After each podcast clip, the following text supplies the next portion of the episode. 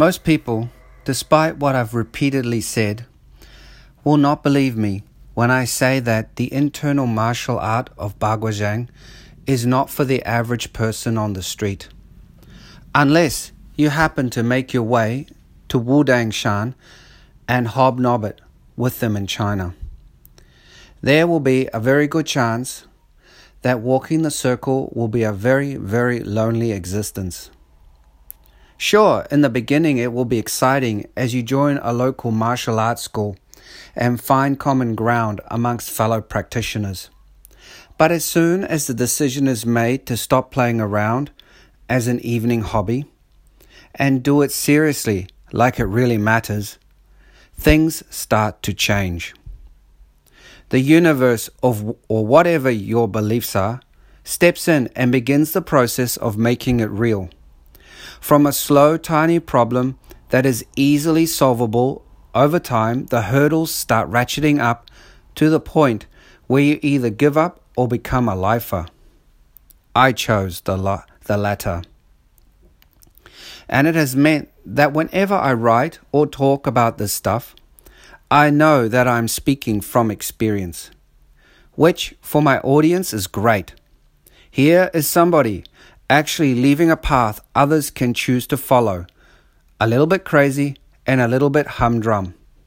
Sometimes I make clear and concise sense, and at other times I seem to be talking full on shit.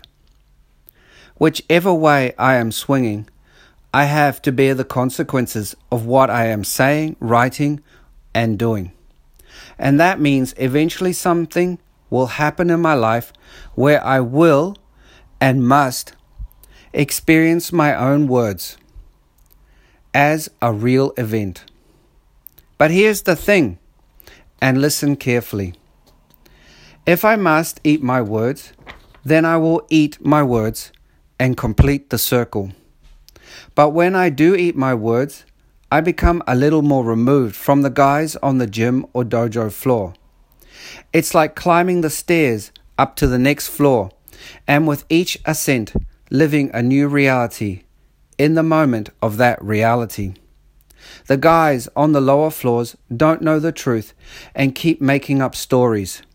Those same stories that become one's glass ceiling the way birds keep flying into glass panes without ever realizing that they could go around it.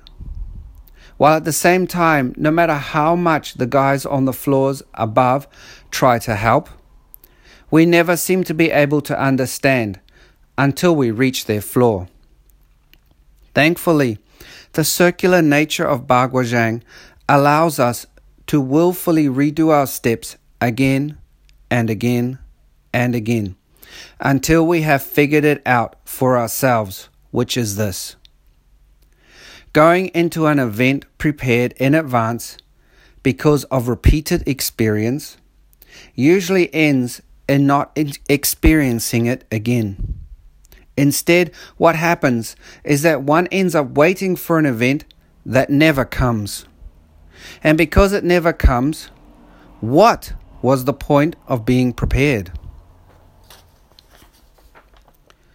Those at the bottom will seek the answer through blame, while those ascending will feel blessed that the internal martial art of Baguazhang is teaching what the Taoist concept of detachment really is.